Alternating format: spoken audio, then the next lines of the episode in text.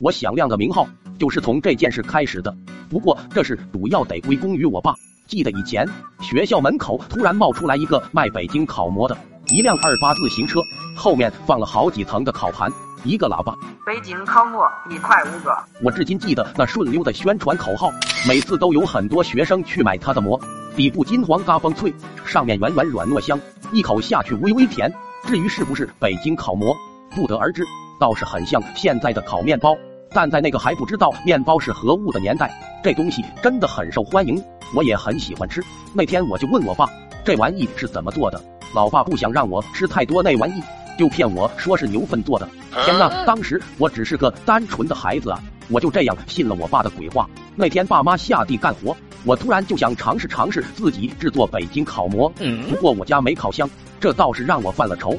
我看了看院里的牛，瞅了瞅厨房里的油，一个妙计涌上心头：炸，我可以油炸了。于是为了得到新鲜的原料。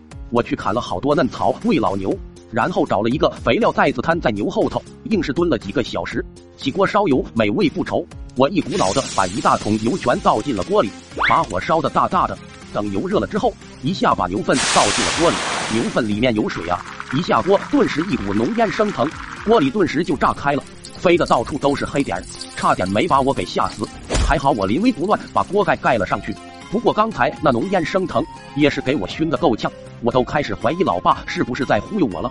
听着锅里面滋滋的响，也许一开始就这样了。等它炸好了，就没这么大的味了。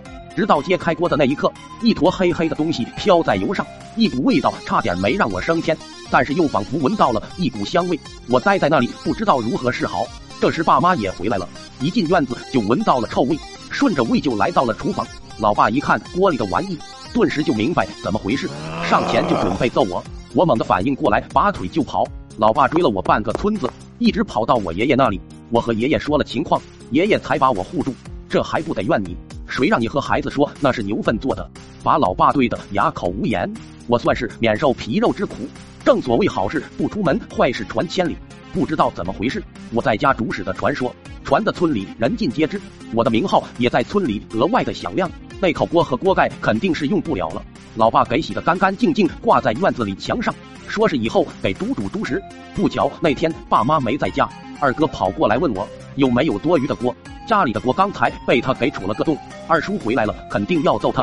我看了看墙上挂的锅，又看了看二哥，嗯，哦，二哥真的不行，这口锅不能给你。老弟，你咋这么小气？一口锅你还跟二哥计较？二哥平时对你怎么样？你自己说。终于，我还是没拗过二哥。把锅盖也送给了他。